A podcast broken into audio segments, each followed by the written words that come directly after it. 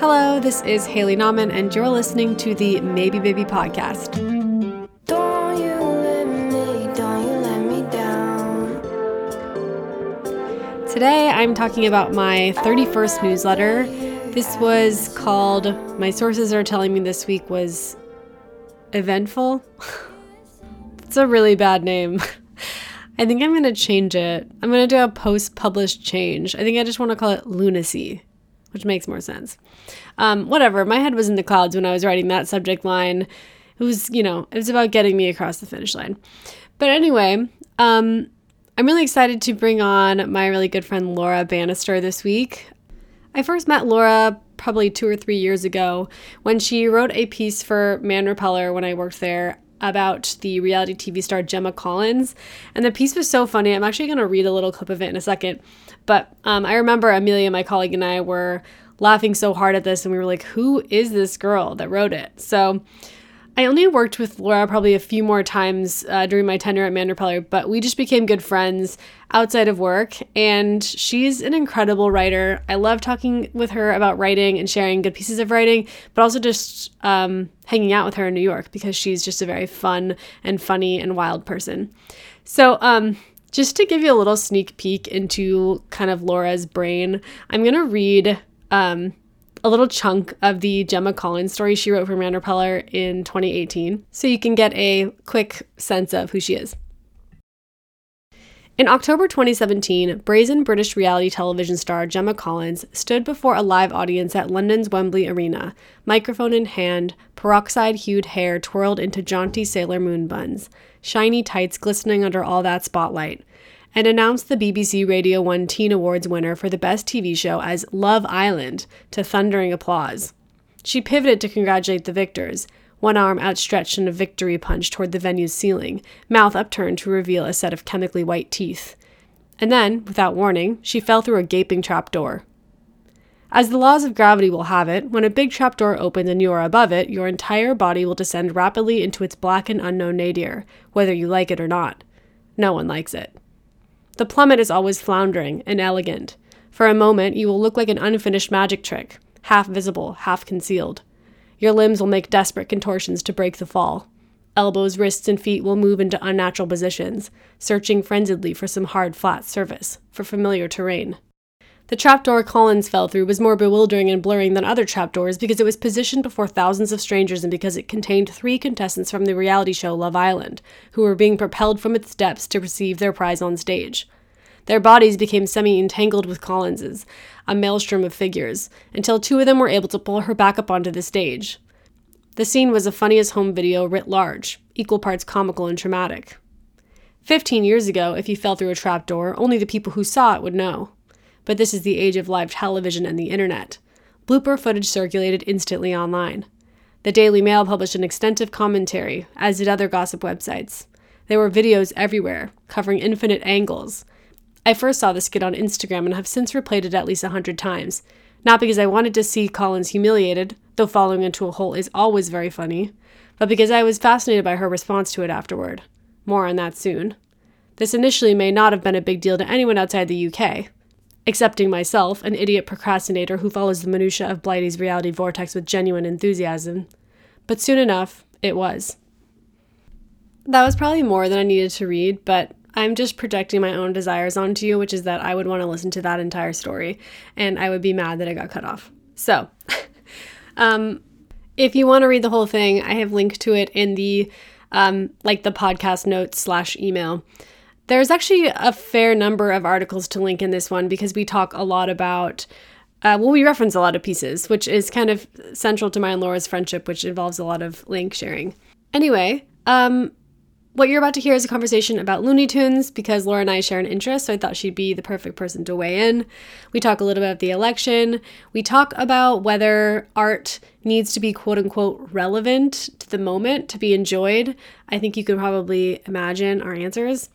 And um, also where we were during the 2016 election, which happened to be kind of funny and unexpected stories for both of us. So, uh, without further ado, this is Laura.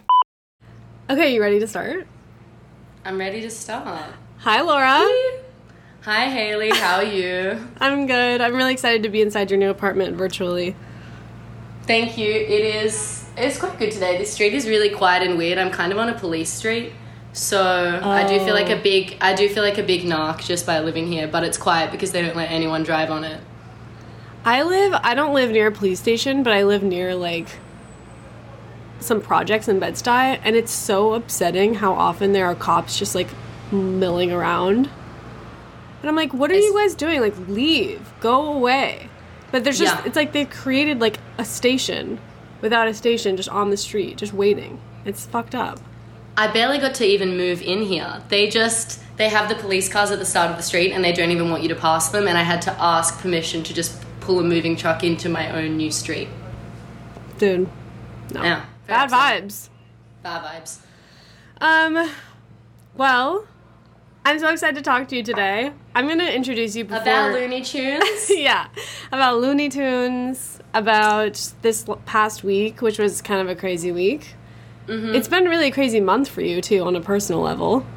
It has been a crazy month. I got my visa reapproved just prior to the election, Huge. which is a Huge. thrill. Huge. Are you so excited you get to stay in this beautiful country? I am. It's going to be my first time here without being under a Trump presidency. Wow. I know. Oh my God! Wait, when did you move here again? Literally right after he got elected, at the start of 2017, I think I was here. Wow. Yeah, I had my first call. I remember I had my first call with my visa lawyer um, the night after his election, and she just said the whole office was crying. Oh Yeah. yeah. You know, I was actually in Paris. I, do you remember me telling you about that trip I did to Europe by myself in 2016? I wrote about I it don't know. once. Okay. But um, it was supposed to be. So I had never been to Europe, and my ex and I were supposed to do this like trip. It was going to be like a ten day trip where we went to like three different cities because neither of us had been, and we like booked this whole trip together. We like were, we did it like ten months in advance or something. We were really excited, and then we broke up before the trip. Did you go solo without him? Yeah, so we both went solo. Stop. I know. Can you imagine if we had like run into each other like on the on like the Seine River and like we had wanted to get back together? No, we actually went at different. I times. mean, were you staying at the same hotels and things? no, no, we ended up. Well, so I remember I rebooked mine to go later because like by the time the trip came up, I feel like I was still like too sad and I wasn't really like wanting to go on a trip by myself. Mm-hmm. But then I remember like I was coming up on the trip, the timer running out on when I could rebook it before I would like be too late. Like it was like 24 hours before the flight, and my Yeah. siblings convinced me last minute. They're like, rebook it right now. Like you're gonna go on a trip by yourself to like to Europe. It will You're gonna be. find yourself in Paris. I know the most obnoxious like narrative. But so I rebooked it really quickly, and then I ended. He ended up going on his own, and then I went on my own like a month later.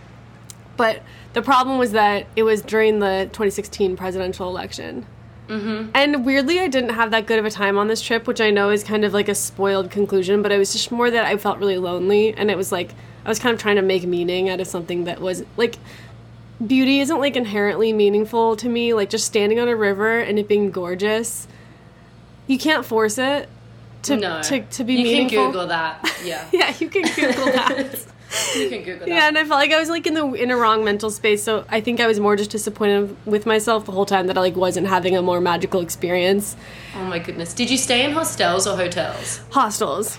Okay, good. Yeah. Because I feel like at least with that, you're forcing yourself to meet new people. But I think an alone trip where you're just staying at hotels or Airbnbs when you're younger is kind of a waste. For sure. Because, yeah, you're not really forcing any social interaction. Although, obviously, I sound disgusting as an Australian person advocating for hostels, but you know what I mean. No, no, no. I know. You can imagine. You can imagine young me. Oh, I- I can gallivanting. Um, yeah. Well, anyway, so when Tr- so I had gone to bed on election day because like the time difference, and I woke up like assuming that Hillary would win, like everybody, Yeah. and I had a text from Avi that just said. I can't remember the exact words, but I remember it was like really staccato and sad, and it was just like Trump is president. I'm sorry. I was just like, I just remember being like, I mean, horrified, of course, crying, all that. But then I remember be- being really depressed and just wanting to come home because, like, I, never, I remember everyone talking about that, like New York's energy after that, and Mm-hmm, that there was just this crazy like mass sadness and Despair. despair, and I felt like, well, at least I want to be despairing like with my community, and I felt like I, I almost came home. Yeah, as opposed to like tears outside the Eiffel Tower alone. Yeah, I'm just like a horrible like novel no one wants to read, but um, I found out. I found out. I was at. This is going to also sound embarrassing, but I was at a Gucci party in Sydney, which was just the stupidest thing to be at at the same time because I remember we were talking. I was talking to someone. And they were just, we found out that he'd won, and they were like, oh my gosh, maybe he's really gonna shake things up. And I was like, does anybody at this party really understand what's gonna happen? And my, I'm, my brother had just moved to New York, and he was like, it's very miserable kind of vibe here. And I was like, what am I doing? Why am I moving here right now? Yeah, I bet. I bet. Well, I remember the the one like redeeming part of my story was that I was so sad that Avi. I'm sorry I interrupted. oh no no no! This Yeah. story. No, please interrupt away. Um, I was just gonna say that Avi and I were just sort of like we weren't together at this point, but we were. We had like we had kissed.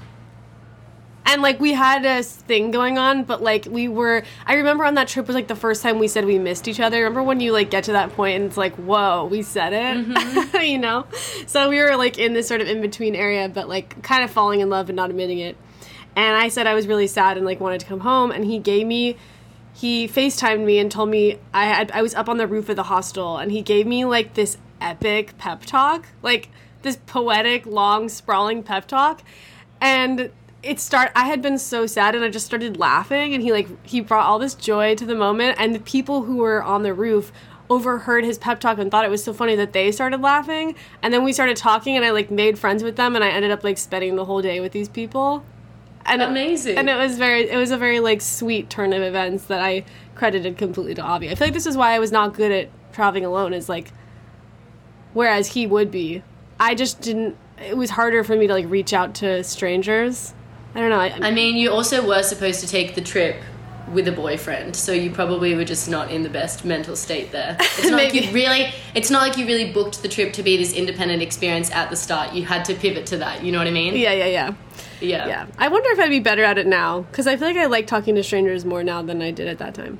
I think you'd be fabulous at it now. Yeah. I feel like you would you would be a champ though. I Um, do like traveling on. Oh, we had our trip to San Francisco. Remember? Oh yeah, you're fun to travel. We were good travel buddies. We were good travel buddies. Um, okay, well, let's talk about Looney Tunes because when I told you that my newsletter was going to be at Looney Tunes, because you were like, what the hell are you going to write about this week? Which I was asking myself the same thing. This is a very strange week where it was, for me, I was like having so much trouble focusing and I had no idea what I was going to write. Um, and I decided on Looney Tunes because I'd really been wanting to write about Looney Tunes anyway, because Avi and I have been really getting into it. But when I told you I was going to write about it, you said you loved Looney Tunes, which surprised me. I mean, it didn't. It did, and it didn't surprise me because Why would that surprise you? no, you're right. It doesn't. I just think it's such a random show. But like, of course, you you love it because you have very like um, eccentric and random tastes.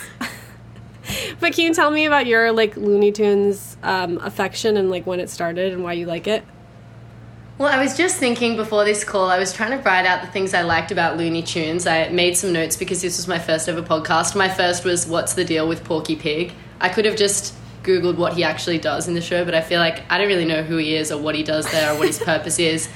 But I do enjoy that kind of snackable, six minute, bite sized content. I probably watched it in the same way as everyone else when I was younger, you know, just in front of the TV, like Saturday morning kind of cartoons. But in later life, I've fallen in love with it because I just do spend a lot of time watching terrible reality TV on YouTube between writing.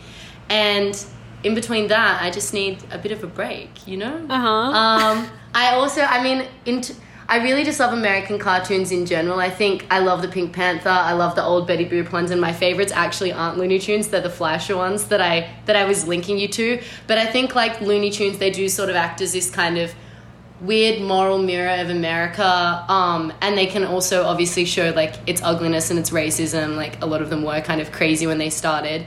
Um, but I like the fact that Looney Tunes, I mean, the history of it I find really funny. Like, essentially, Looney Tunes was invented by Warner Brothers as a way to spruik something else. It was like an ad for their music.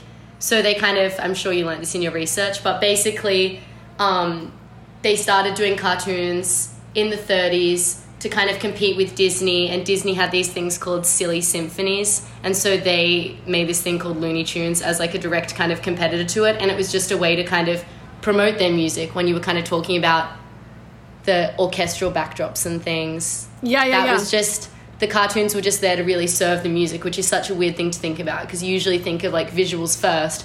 But I guess that also does explain the kind of really rudimentary plot lines um, because they're just really there to kind of show these like arcs, like these kind of like highs and lows of the music itself.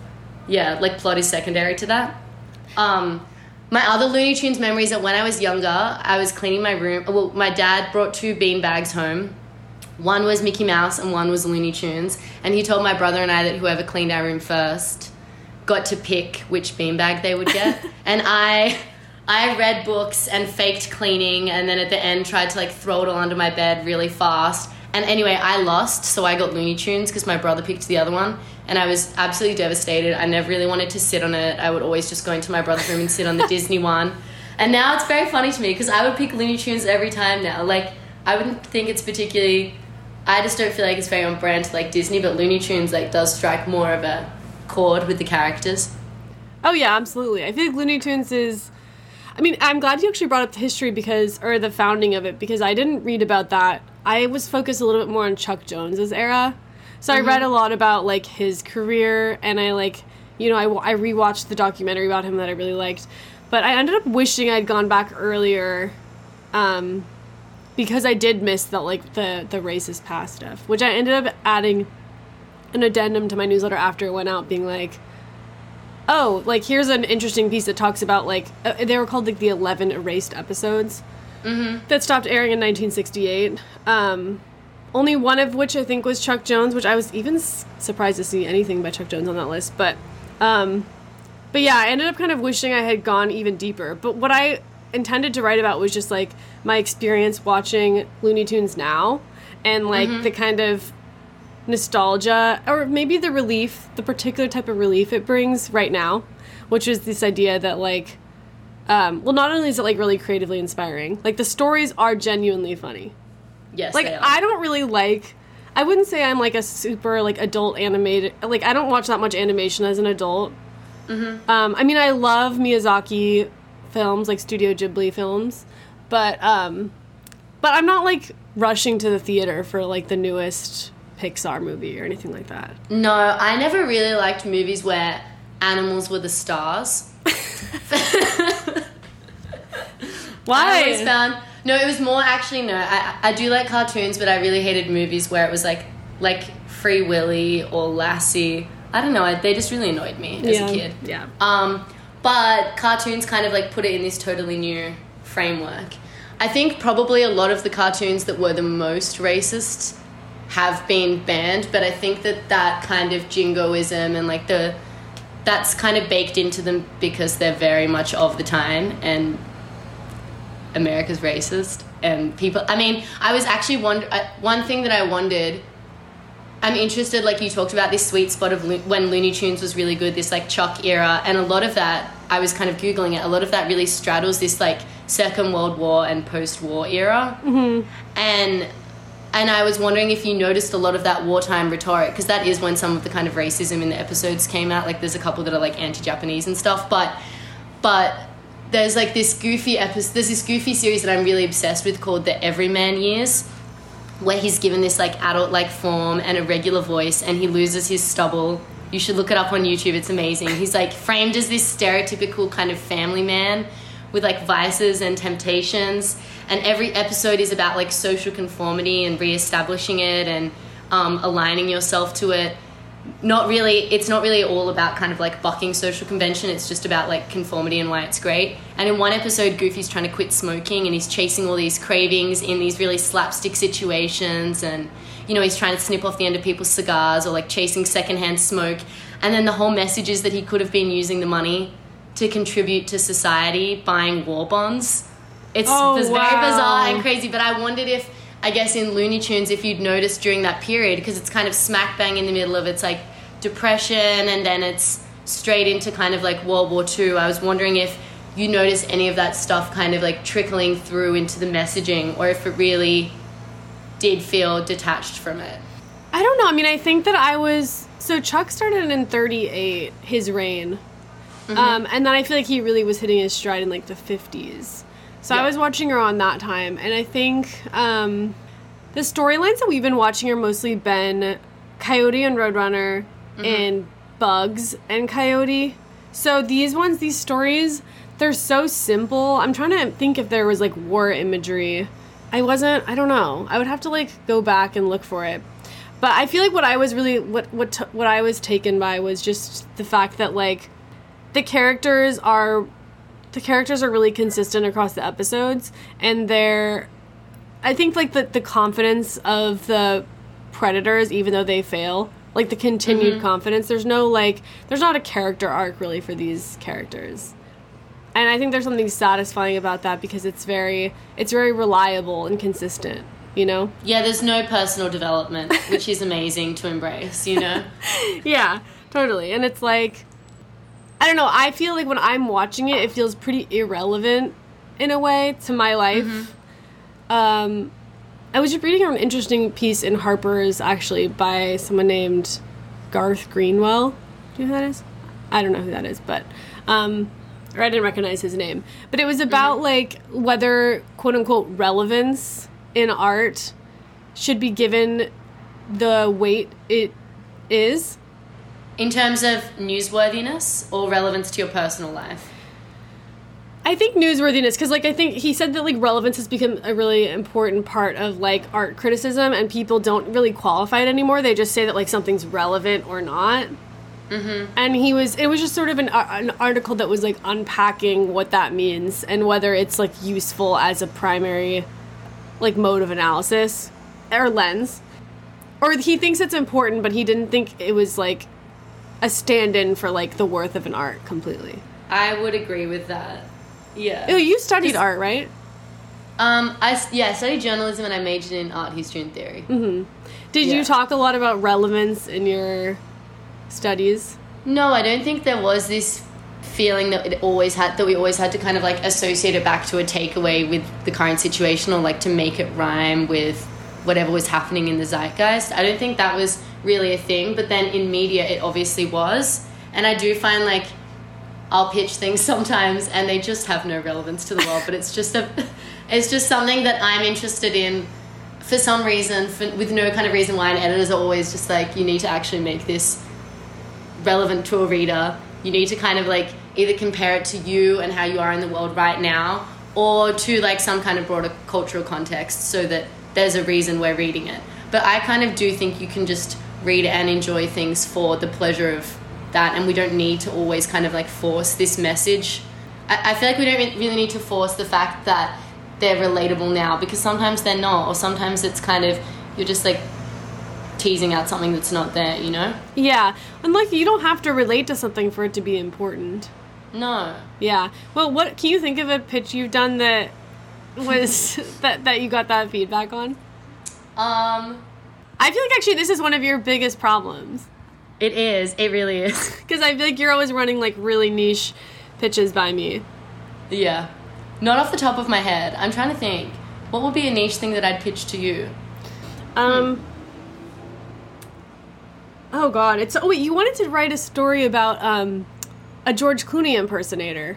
Oh, I did. I've never been able to make him newsworthy. It's really upsetting. we did talk. We talked on Instagram for a bit, and I just couldn't crack why the hell I cared about him. Can you tell? can you talk about him a little bit? Yeah, so I found this guy on Instagram. Well, someone, I think someone I'd gone on a Tinder date with once sent me like this guy and was like, "You'll love him," and I think we only ever went on one date. But from that date, he knew I would like this George Clooney impersonator, which I did. So that was an incredible assessment of character.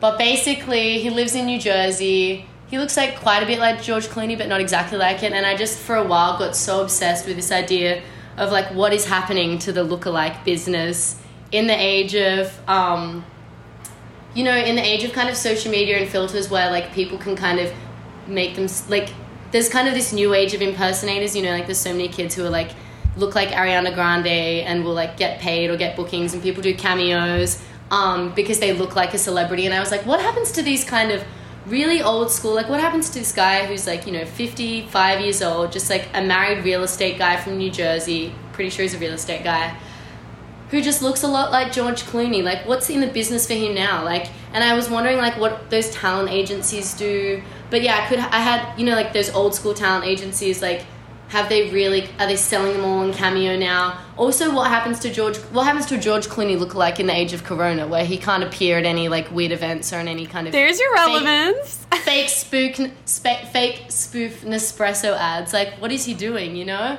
That was something that he did. Yeah, he did. Wait, He like- like a An espresso commercial. He was in a commercial for a different kind of home coffee brand or home coffee maker, and Nespresso actually sued them because they used a George Clooney lookalike. Wait, did. I didn't know that George Clooney did Nespresso commercials? Did he? Oh yeah, yeah, very famously. I hate the name Nes- Nespresso. just for the record. I hate saying it. Um, so I had to, uh, my plan was I wanted to go with him all around New York. I wanted to take him to Times Square. I wanted to take him to the Nespresso store. I had all these ideas of where I wanted to go with him and just see who recognized him. But yeah, like what was the point of it? I don't know. It was just something that I wanted to do and felt was important. But those are some of my favorite stories, you know? Like I they're know. like if I think back and I think this is an era of the internet that feels like it's really drifted or like gone Mm-hmm. I mean these these sites like have trouble surviving. But you know, I think about like some of Caity Weaver's early writing where like Yeah. one of them was she used to have was it for Gawker when she wrote about she was like a food reviewer, a restaurant reviewer? Yeah, when she went and did the endless appetizers for 24 hours. Oh, you at- mentioned that one. Yeah, yeah, that one. At TGI Fridays, yeah. Yeah, but I was thinking of this time where they went to um like a tenement house Okay. that like serves because you know you can you can go to those tenement houses in New York and they will serve you like um, food like from that time from the era of the home. Is that part of like a tenement museum tour or something? Yeah, yeah, exactly. Sorry, okay. yeah, tenement museum. Yeah, yeah, yeah, yeah. Um, I didn't realize that there was a culinary aspect to the experience. There is. Amazing. and she wrote a story about it, and honestly, like completely irrelevant story. Yes. The food- But that makes it the more important. Timeless, also. yeah, true. Maybe the opposite of relevance is timelessness. But it Mm-hmm. was like it was just ridiculous. It was a wild ride. It was an interesting story and it was really funny and I think that like there was an era of internet writing that was more open to irrelevance. yes. I feel like the need to kind of like make everything relevant to Trump or like the demise of America isn't isn't necessary. Um, It's easy to do, enjoy though. It. it is easy to do, but we can just enjoy things for what they are. But yeah, those I think those are the things I most. Didn't you once say that my beat was like irrelevance or something? I forget. I was low key offended, but also like, wow, you've really captured it. But I like these things that kind of sit outside of, um, that sit outside of this kind of idea of newsworthiness. They are just odd in and of themselves, and they're about kind of either people or things that are social outliers, and somehow they've kind of survived and continue to exist. Um, and people don't really care about them, and then I would like to write about them and make you care about them, you know? Yeah. And I think that Yeah. these are the kinds of stories that for me at least sometimes they're harder for me to like get going on. Mm-hmm. You know, like maybe the headline doesn't grab me the topic. But then Mm-hmm. once I read it or have read it, I'm like so happy I did. And I think this is probably the reason that it hasn't survived as or isn't thriving as much in like the modern internet media landscape because you need people to be drawn in by the headline and the topic Yeah. um like and i think like m- this week's newsletter is a good example like this was like one of my like least popular newsletters because it was about looney tunes like i don't think people give a shit about looney tunes Welcome I'm- to my career. which is such a which is such a shame laura because you're like one of the best writers i know but um Thank you. yeah it's like if at this point like if if your piece doesn't like draw to i mean my piece did end up kind of drawing to a broader point but it wasn't until the very very end so i think people would have really had to stick it out which Yeah. i'm not sure they did um but i like to think that the people who finished it maybe felt like they got something out of it I mean, if anything, just to watch Looney Tunes and feel a bit better for some. I mean, I think that it can just also be. I know you made this kind of bridge between that and what's happening right now, but I think it can also just be like the pleasure of escapism without needing to kind of spell it out like that. You know what I mean? Yeah, absolutely. Like- yeah, yeah, yeah. Yeah. I mean, it was kind of a hard left turn into the election. I was like, how did I bring It this back? Because I, I think I wasn't really trying to say like there was. Was a big jump. Yeah, I wasn't trying to say that there was like I wasn't trying to make like connections between political allegory and Looney Tunes, which actually would make a great essay and like is this something I kind of want to go back and look for. But it was more mm-hmm. just about like why am I drawn to these like really simple stories right now? And I think that there is something. I think you know the reason I thought of Looney Tunes was while we were waiting on the election results and i was like on twitter in like on a new level just complete addiction level like out of control waking up at four in the morning checking twitter which is like funny because you know i had some ambivalence about this election or maybe like not ambivalence but cynicism and mm-hmm. i wasn't one of those people who was like having a nervous breakdown um mainly because I see a lot of similarities between Biden and Trump, policy wise. Uh, Yeah. Obviously, personality wise, they're very different, but um, but and so you know, I thought that I would be less of a wreck, but it turns out I was, and I was just very anxious. And watching people draw completely different conclusions from what happened, like, you know, half the people saying that not even half it's just it's all splinters so some people saying oh like biden wasn't didn't go far left enough he didn't appeal to like these actually really popular progressive policies and this is why the turnout wasn't as good as we expected. Or like oh like trump appealed more to people's material concerns or oh no everybody's even more racist than they were in 2016 and it was just about race and it was just or it was just about uh, poverty or like the economy and everybody was so confident about their takeaways and not even just saying like here's my takeaway what do you think? but like here's the given so let's talk about this. And then it's not even presented as like a topic of discussion it's presented as like a given and then some a jumping off point for something else. And so then everybody's jumping off in different directions. There's not even any moment to to coalesce around it, certain interpretations it's too early to make certain interpretations um then not thought that that stopped anybody but it was just like for me it, it, it shone a light on like what is so frustrating about this time which is that no one is using the same logic or the same information to draw their conclusions and it's just like this this kind of chaos that I was getting relief from in the Looney Tunes universe, which is like very consistent Yeah, and has a very consistent logic. Yeah. I think that formulaicness and like making good and evil into this binary without nuance is probably something that gave you comfort. Uh huh. Um, and also the evil in Looney Tunes is still a cute animal. it's like you know still what I slightly mean? sympathetic, It's- right? yeah, it's still like a farmyard animal who's like dastardly but sweet, and you know they can't actually really hurt the good guy. Like there's something kind of comforting in it being Benign. um like dulled down. Yeah, exactly. Yeah, and it's sweet. Like I or something I was thinking about. I we recently watched Austin Powers. Have you seen it in like in like years? No, I haven't seen it in years.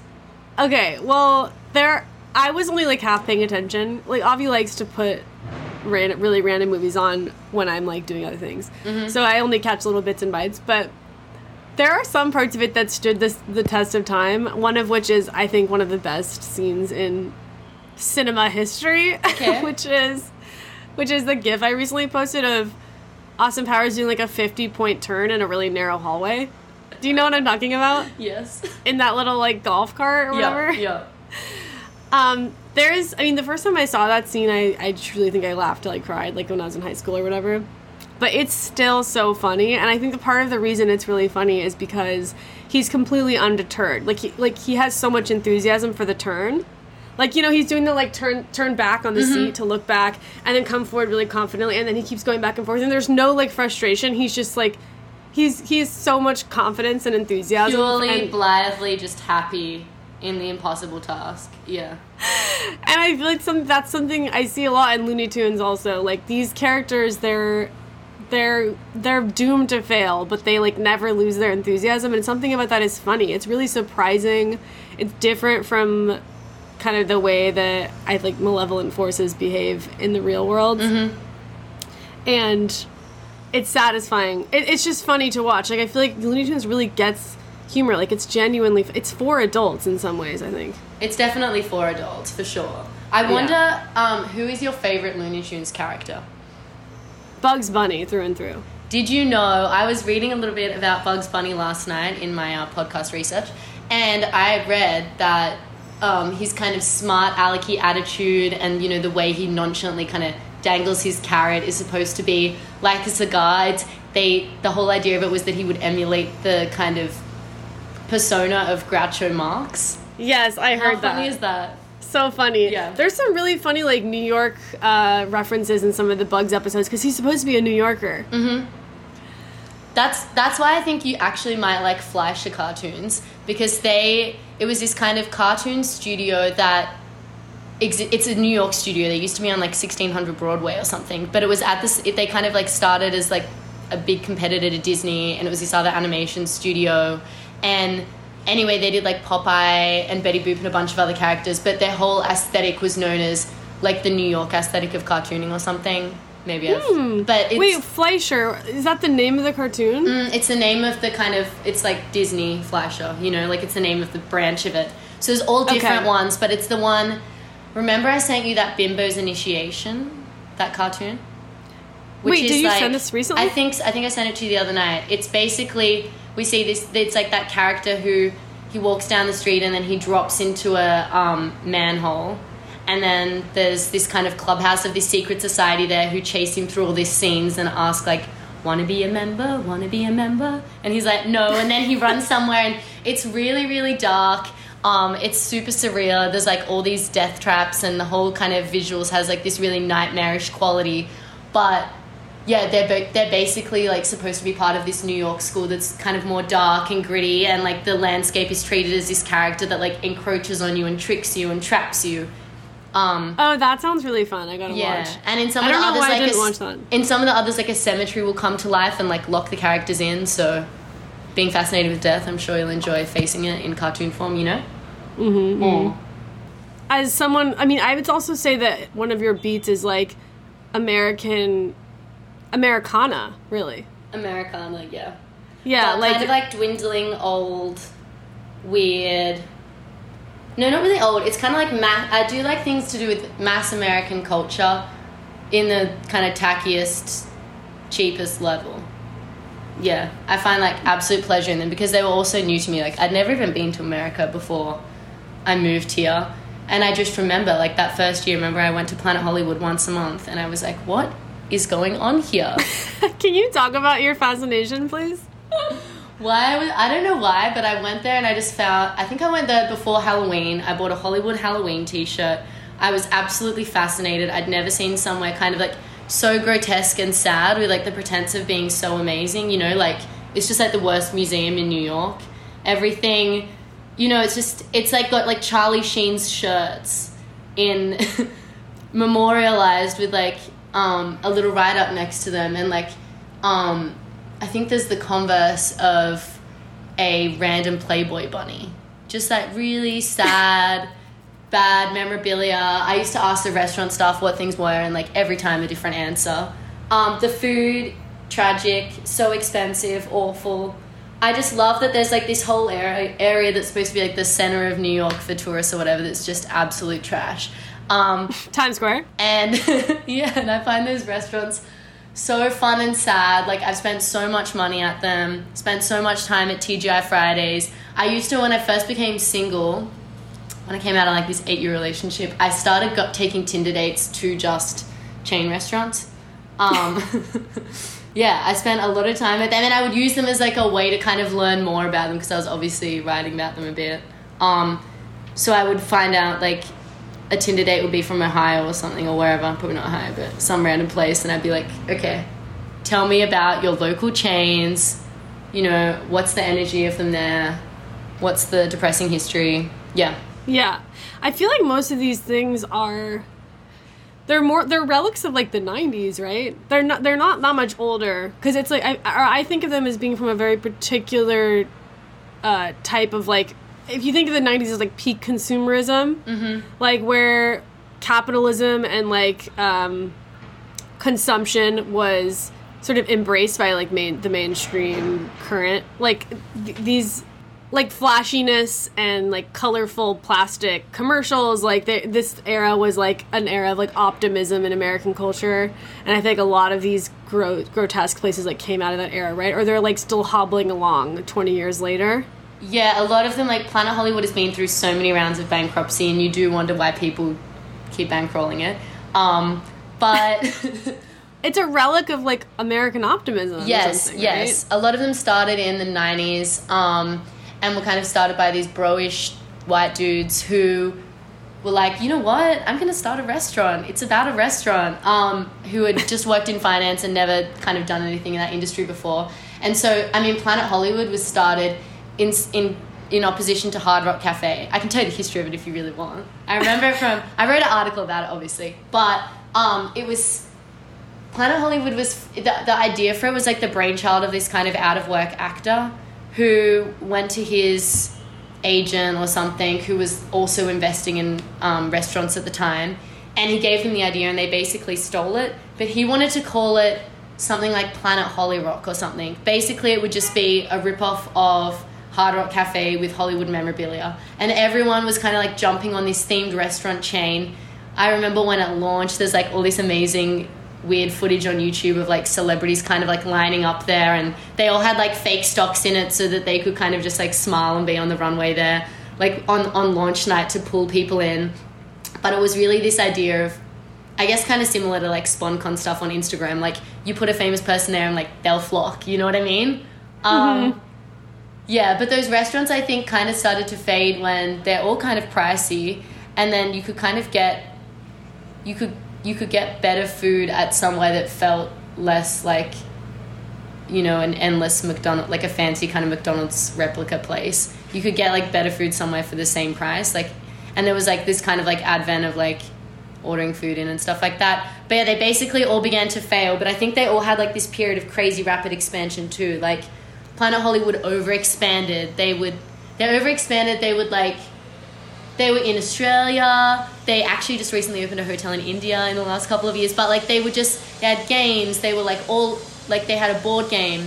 They had I think like a couple of hundred locations all over the world, and it was just kind of unnecessary, right? Like what's someone in Queensland, Australia, really going to do at Planet Hollywood for the next? Well, I mean, years? you would have been not. there. I mean, I would have been there. I think there was one near me in Sydney where I grew up that I went to once, but otherwise all of these places just i don't know if they would have taken off at home but i was just fascinated by the fact that they still existed here. Obviously they're never really full of actual new yorkers. It's just like kind of tour- Tourists. tourists and like couples from the midwest. Like weirdly a lot of young people at planet hollywood but just people who kind of like look at each other while like justin bieber's playing and don't say a word and just eat their pizza in silence you know that's the whole vibe there yeah if I think about when Looney Tunes started getting like exploited for like commercials and like the, I mean that was in the '90s too. Mm-hmm. I feel like that was when like, um, sellout era you know yeah, it was just yeah, you're right. It was a sellout era, but I feel like that's why I think it's better to go back a little bit to before it became this kind of large marketing beast that was being iterated upon with like Space Jam and like toys at McDonald's and stuff. I mean, I'm sure it was like that before, but there does feel like this era kind of mid-century when it was kind of purely trying to do one thing and it did it really well. yeah I'm going to jump forward in our conversation a few minutes just because there's some pretty intense construction going on outside Laura's apartment. Um, there's actually still a gentle chainsaw in the background of her audio for the next couple minutes, but it goes away.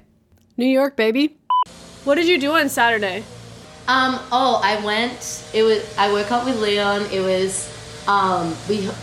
I think his mom called and said that Biden had won, and then we were just kind of crazily checking. I don't think the Times had announced it yet, but then people started, you know, like walloping on the streets, and then Oh my god, it was crazy. it was crazy. We went to Times Square, as you know, place I love. Had to just check it out.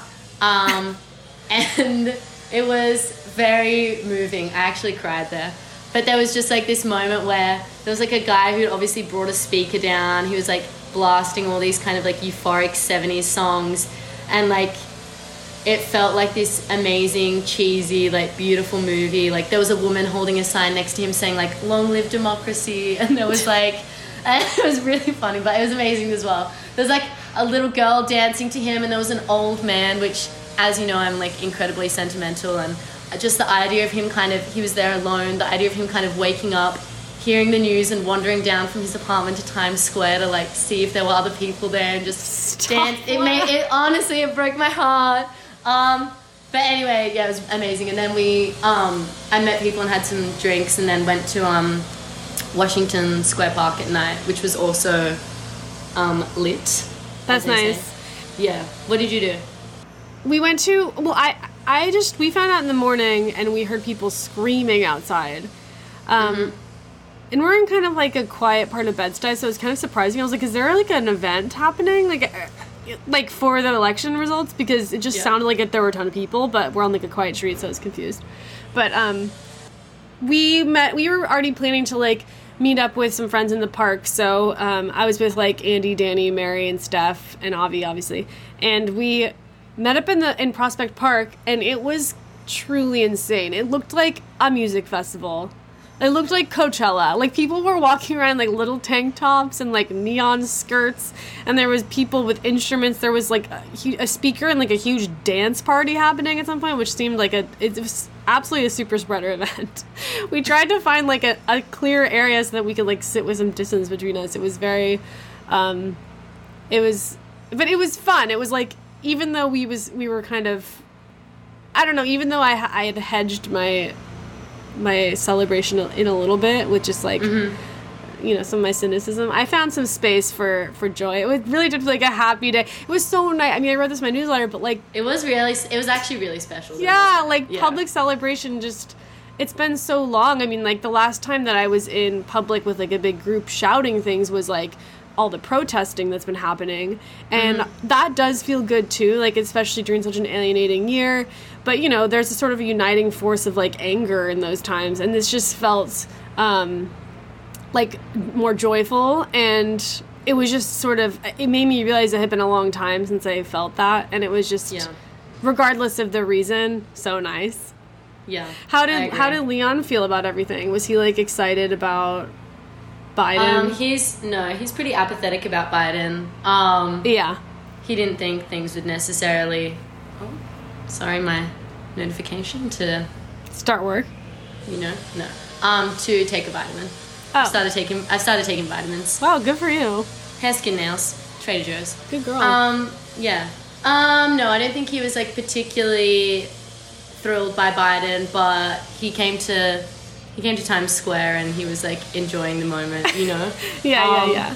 Yeah, he was excited Trump was gone, basically the same as everyone. Yeah. One thing one thing I thought was kind of I don't know if you notice this and I don't know also if this is just my total cynicism as like a foreigner or that I'm like kind of allergic to some of this like American sincerity. But the only thing that I found like quite funny about the Biden campaign right on the moment of winning was that moment that was that video that they kind of immediately posted on his Twitter, clearly made in advance by some ad agency. It was like this inspiring ad to Unite America and it's like really diverse and there's a lot of people holding like photo frames over landscapes. And I just and there's like some kind of song about like America, land of the free kind of playing. And I just can't ever imagine a political party. I mean, political parties at home aren't particularly inspiring apart from the Greens, but I can't ever imagine a political party making this kind of film at home and not being ripped to pieces for it. But somehow it was just, people just allowed it. And I was. That, it- there's like this particular rhetoric, and I think actually this is what Trump did really well is he made fun of it. Mm. Like Tr- you know, Trump would be like at his speeches. He would be like, I'm not gonna. He would imitate other politicians and come up and like, a and he'd make his body all stiff and make his voice lower and go like, "My fellow Americans," and then everybody would laugh and he'd be like, "Haha, like that's not me. I won't do that." Yeah. And I think that like that was, I mean, this was obviously Trump's strength, Yeah. right? Was like p- separating himself from that. undermining the conventions of kind of politics and making himself be kind like posturing like an everyman kind of thing. Yeah. Yeah. And and so Biden, I think, like in an attempt, like his, you know, his whole campaign was that I'm not Trump. That was like that's his whole Yeah. policy platform. Like name one Biden policy, but, um, and so of course he takes the complete opposite approach, and he's like going for like the most. It's like this. It's like this alien form of speaking, and communicating that like we've all accepted as politics. It's the same thing in like movies, you know, how people I always think about like the the Hollywood workplace, like how people talk in meetings. Like you recognize it and you're like, "Yes, this is a workplace that I've seen in movies," but like not like anything that actually exists in real life, but you just start to like accept this world that's like completely unreal and like because it's like imitating other art. Yeah. Um, I think that that politics is like that too. It's like people are comforted because they're like, oh yes, here's like a robot man saying, "My fellow Americans, like let's join together," you know, or like, I mean, you know, or you take like the newer version of it, which is like Kamala Harris putting she/her in her bio at, on Twitter, Yeah. even though she like literally put trans women in men's prisons and has like done so much harm to the trans community. It's like it's a perfect like embodiment of just like modern identity politics which is like often missing the picture of like actually helping these helping the people they're purportedly trying to speak to. yeah, kind of tokenistic and like appropriates appropriates the community by like using some of the tools in like the way that causes them the least personal sacrifice. Right, Like yeah. a she, her, and a bio. Yeah. Yeah. So it's like it's that plus they're taking a little bit of that, a little bit of like old school politics, and I I, I understand why it feels like a relief to some people, but it's hard to not see the uh, the kind of double edge. But I'm still, you know, I'm excited that like a lot of DSA um, like smaller races were won. Mm-hmm. And I'm excited at the idea of like having more, you know, progressive people in the in Congress. Yeah. hopefully we can hopefully we can pull pull the administration to the left considering who actually like did the work in in this election, yeah. not fucking Lincoln Project. but anyway, um, so brighter days ahead. Um. what a wonderful note to end on. yeah. Um, that's all, folks. No, I am happy. Like not having to think about Trump every fucking day of my life. Oh, heaven. Fabulous. Heaven. Fabulous. When I feel my my cynicism, I I really do feel joy joy at him being gone.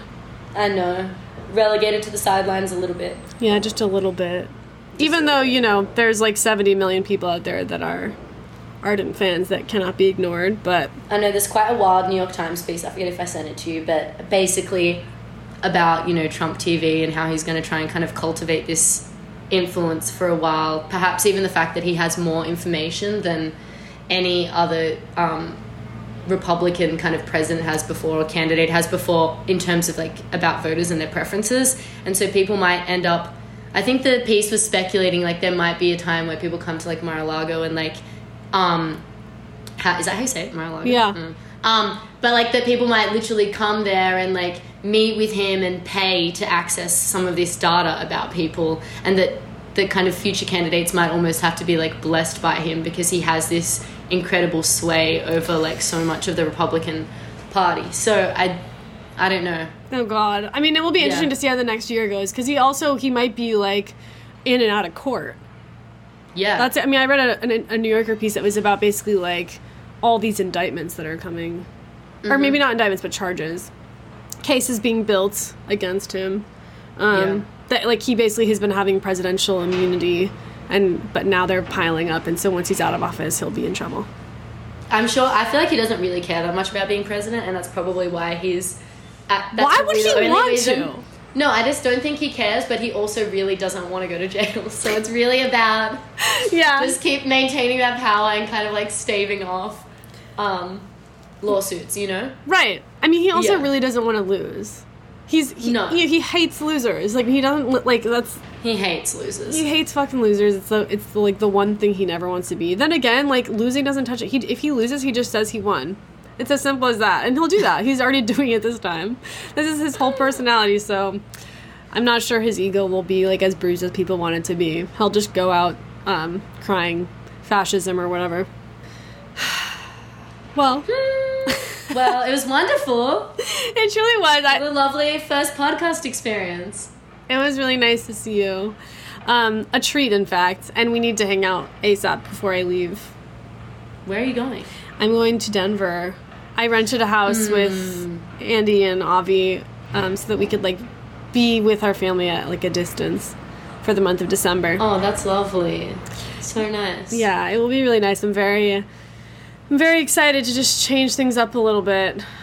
Yeah. Um, but I need to see your new apartment, although I guess that's not really possible for a while Why? because of the pandemic. Oh yeah. um, I can. Yeah, you probably can't come. Yeah, You well, can see it via um Zoom. Yeah, know. yeah. Or I already heard you gave me the tour. and- Yeah. Okay, well, have a nice day at work. Thank you so much for coming on. Thanks. Thanks for talking to me. Thanks for getting my scattered opinions. No, I love them, and maybe one day we can have you back on to just give us the full history of Planet Hollywood in, in more detail. Mm-hmm. With footnotes. Okay, bye, Laura. I'm gonna I'm gonna turn off this recording. Okay. Bye. Stop in mind. Bye. Okay, that's it for this week. If you'd like to stick around and hear an audio reading of my last newsletter, I'm going to do that right now. And if not, thank you so much for listening, and I'll see you next week. Bye. Lunacy of Another Kind. At some point over the summer, Avi discovered that HBO Max had all 31 seasons of the original Looney Tunes. We watched the first couple episodes semi jokingly. We wanted to remember the characters and conjure the feeling of being seven years old on a Saturday morning. But our ironic detachment quickly gave way to enthusiasm. Looney Tunes was hilarious, the animation outrageous, like nothing we'd seen in years, and the storylines even more so. That first night, we watched something like 10 episodes, and ever since, we started putting them on at random intervals, as a treat for completing a boring task, or to procrastinate, or just to cheer ourselves up. The episodes run around six minutes, which happens to be the perfect length for a cartoon, Quibi notwithstanding. We've watched probably 40 or 50 now. The first episode of the original Looney Tunes debuted in 1931, and the last in 1987, although reboots and remakes persisted through the 90s. But there's a sweet spot from 1938 to 1964 when the look of the characters, the way they move and interact, is most exemplary of what made Looney Tunes so special, at least to me. These are the episodes directed by Chuck Jones, an iconic and award winning animator whose style you might recognize even if you've never heard of him. Imagine Wile E. Coyote running off a cliff, pausing in the air as his predicament dawns on him, his eyes bulging in alarm, feet scrambling in search of solid ground, before he plummets to the earth and disappears in a puff of smoke. In a documentary about Jones's influential work, Extremes and In-Betweens, people like John Lasseter, Steven Spielberg, Ron Howard, Lorne Michaels, Robin Williams, and Roger Ebert weigh in on his genius and cite him as an unparalleled creative force. The Looney Tunes universe, populated by Bugs Bunny, Daffy Duck, Porky Pig, Elmer Fudd, Wile E. Coyote, and Roadrunner, and so many others, doesn't follow the same rules as ours. You can be blown up by dynamite and dust yourself off. You can unfold a piece of paper into a door, then walk through it. Bodies can inflate like balloons or flatten like pancakes. Gravity pauses. It has a physics of its own, and it's always to one character's benefit and the other's peril. In its heyday, Looney Tunes, with its absurd animation, zany characters, and irreverent storylines, was the perfect ironic counterpart to the much more earnest and precious Disney. In Duck Amuck, a 1953 episode Jones has cited as a favorite, Daffy argues with the person animating him, baiting them into racing parts of his body and manipulating the space around him. It's more fun to watch Looney Tunes as an adult, when you're seasoned enough to appreciate that kind of absurdity. The show is beautifully arted and scored, too, often using abstract shapes and patterns as background imagery, and live orchestras for drama. Although I'm partial to bugs, some of the best episodes star Wile E. Coyote chasing the Roadrunner. These episodes, always set in a Grand Canyon like rockscape, are without dialogue and feature the most insane tricks of the series. The schemes themselves are always ridiculous, like Coyote throwing a boulder onto the other side of a seesaw to try to catapult himself across a canyon where the Roadrunner is standing. But it's how they fail that is hilarious. The boulder is so heavy it blows through the seesaw and the ground below it, creating a hole that the coyote then falls through. They never fail exactly how you think they're going to fail, and it always happens faster or slower than you expect. Fundamental to Looney Tunes is the fight between good and evil. Most often, one character is trying to catch and eat another using increasingly creative tricks. Most crucially, the prey always outsmarts the predator, everyone survives, and the character's motives persist from episode to episode. In this way, there is a satisfying and consistent logic to Looney Tunes, even as the details are delightfully unpredictable and unbound by physics. You know justice will prevail, you're just not sure how. There are plenty of reasons I could be drawn to a show like Looney Tunes right now nostalgia, distraction, and easy laugh. But this past week, as I watched the US election results unfold in the messiest way possible, I realized it was more than that. For all its lunacy, Looney Tunes is fun to watch because it understands something about human nature our desire to see justice served, and it exploits that by following a very simple formula. The roles are established, the stakes are understood, the outcome is satisfying. It's not without its chaos, but never so much that the logic of the world is undermined. Americans, meanwhile, can't seem to unite on a single idea. And what makes that particularly frustrating isn't the mere fact that we disagree. Opposition isn't inherently destructive but that we are drawing conclusions using different information and different logic. Quote, well, one thing is clear, you can no longer deny that, dot, dot, dot, says everyone on Twitter, followed by an exponentially growing array of conclusions that simply cannot be true at the same time. It's maddening to watch. And not just because it's discordant, but because it undermines the basis of human communication, which asks that we agree on certain facts and build from there. Imagine debating the Pythagorean theorem with someone who doesn't believe that 1 plus 1 equals 2, or that geometry is useful. When Wile E. Coyote runs off a cliff, he's always going to fall. If he didn't, the fabric of the Looney Tunes world would unravel. This is essentially what's happening in American politics. It's been happening for a long time, maybe all along, but it's never been so true as it is today. As the country endures overlapping crises, our attention infinitely splinters, and our institutions become increasingly governed by the uber wealthy whose interests thrive on eroding solidarity, it's no wonder the world feels like it's falling apart. There's very little holding it together. I'm happy that it seems like Biden's going to win, and I believe he's done so fairly. But I don't believe the same could be said of the primary, nor do I believe he will adequately address most of the issues plaguing America. This combination of beliefs, which to me seem based in fact, puts me at odds with several groups of people who see themselves as similarly rational and moral. As much as we'd like to imagine our enemies are willingly cruel or ignorant, it's more likely they simply have a different definition of those words and see themselves as accordingly good. This I actually find comforting. Watching Trump supporters decry fascism in the wake of voting fraud accusations has served as an unexpected and welcome reminder that there remains a thread of commonality between us, however laughably remote. What we all want is truth and justice, if only we could agree on who, where, when, why, and how. Looney Tunes understands our most basic drive and satisfies it over and over. The perpetrator fails or softens. The victim thrives. Justice is served not by punishing the bad guy in any long term sense, they always survive another day, spirit intact, but by giving the good guy the last laugh. Perhaps this is satisfying because we understand the plight of the pursuer and the pursued, and just want everyone to be okay in the end. In that sense, no matter how absurd the details, each episode of Looney Tunes reveals a fundamental truth about its audience, making the series a perfect work of art.